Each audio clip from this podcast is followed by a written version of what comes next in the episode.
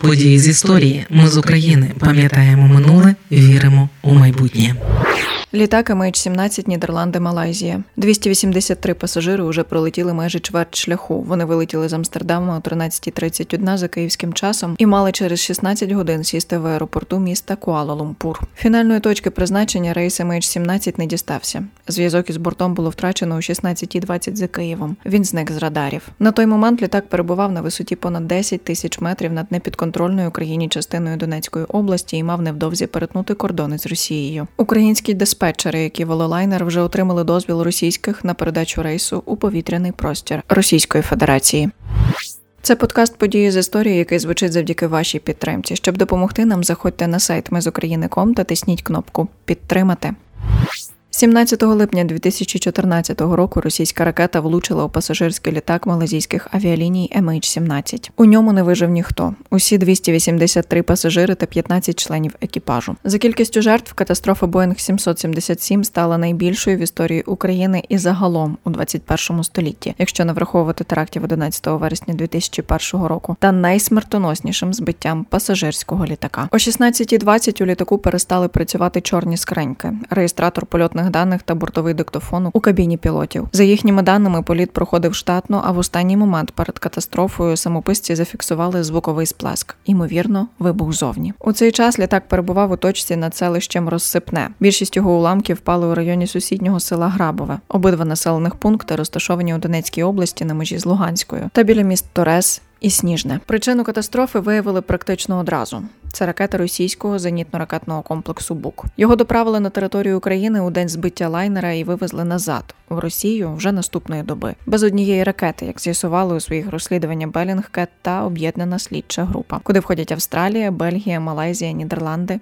та Україна. Вдалося навіть встановити звідки і коли БУК везли, на чому та за яким маршрутом. Найімовірніше запуск ракети було здійснено поблизу міста Сніжне Донецької області, приблизно за 15 кілометрів від місця катастрофи. Згодом щонайменше один зі свідків заявив суду, що 17 липня 2014 року бачив бук у полі під Сніжним, а через короткий час виліт ракети з цієї ділянки. Оскільки ще весною бойовики ДНР розгорнули полювання на українську авіацію, з 1 липня 2014 року Україна закрила повітряний простір над зоною бойових дій для цивільної авіації. Спочатку до висоти 7900 метрів, а з 14 липня, тобто за три дні до трагедії, до 9750 метрів. Рейс MH17 летів над територією України на висоті висоті понад 10 тисяч метрів. Однак перемовини бойовиків ДНР та російських військових одразу після катастрофи свідчать, що вони навмисно стріляли по пасажирському лайнеру, вочевидь вважаючи його черговою військовою ціллю. Здавалося б, усі докази, так би мовити, на руках. Тож уся світова увага була прикута до судового процесу, який вів окружний суд Гааги. Засідання суду, які проходили у судовому комплексі Схіпхол в передмісті Амстердаму, розпочалися у березні 2020 року і завершилися 10 червня 2022 року року. Попри намагання Росії, слідство відкинуло усі версії трагедії, які вона просувала. А це вибух безпосередньо на борту літака, обстріл лайнера Malaysia Airlines з військового літака, влучання у пасажирський літак системою ППО, але не ракетою ЗРК Бук, та зрештою ураження рейсу MH17 із зенітно-ракетного комплексу Бук, який належав Україні, а не Росії. У листопаді 2022 року окружний суд Гааги виніс вирок чотирьом підозрюваним: Ігорові Гіркіну, Стрілкову, Сергію Дубінському, Зеленському, Олегові Пулатову та Леонідові Харченку. Чи заарештували їх? Ні. Жоден із обвинувачених навіть не був присутній на судовому процесі. Лише одного з них заочно представляли нідерландські адвокати. Усіх обвинувачених прокурори просили засудити довічно. Жоден не визнав причетності до трагедії. Усіх їх було оголошено у міжнародний розшук. Трьох обвинувачених Ігоря Гіркіна, Сергія Дубінського та Леоніда Харченка заочно засудили до довічних термінів ув'язнення за вбивство 298 людей та дії, які призвели до падіння літака. Загалом вони мають виплатити 16 мільйонів євро компенсації родичам загиблих. Четвертого обвинуваченого Олега Пулатова виправдали через недостатність доказів у причетності до трагедії. До речі, крім усього, суд також дійшов і ширшого висновку, який фактично підтверджує російське вторгнення на Донбас у 2014 році, що Росія контролювала і координувала дії бойовиків на сході України, коли збили літак. Суд вважає, що у 2014-15 роках на території України відбувався міжнародний збройний збройний конфлікт, сказав тоді головуючий суддя Хендрік Стейнгаюс. Чи потраплять троє обвинувачених за грати? Ні, не потраплять до того моменту, поки не потраплять до рук правосуддя.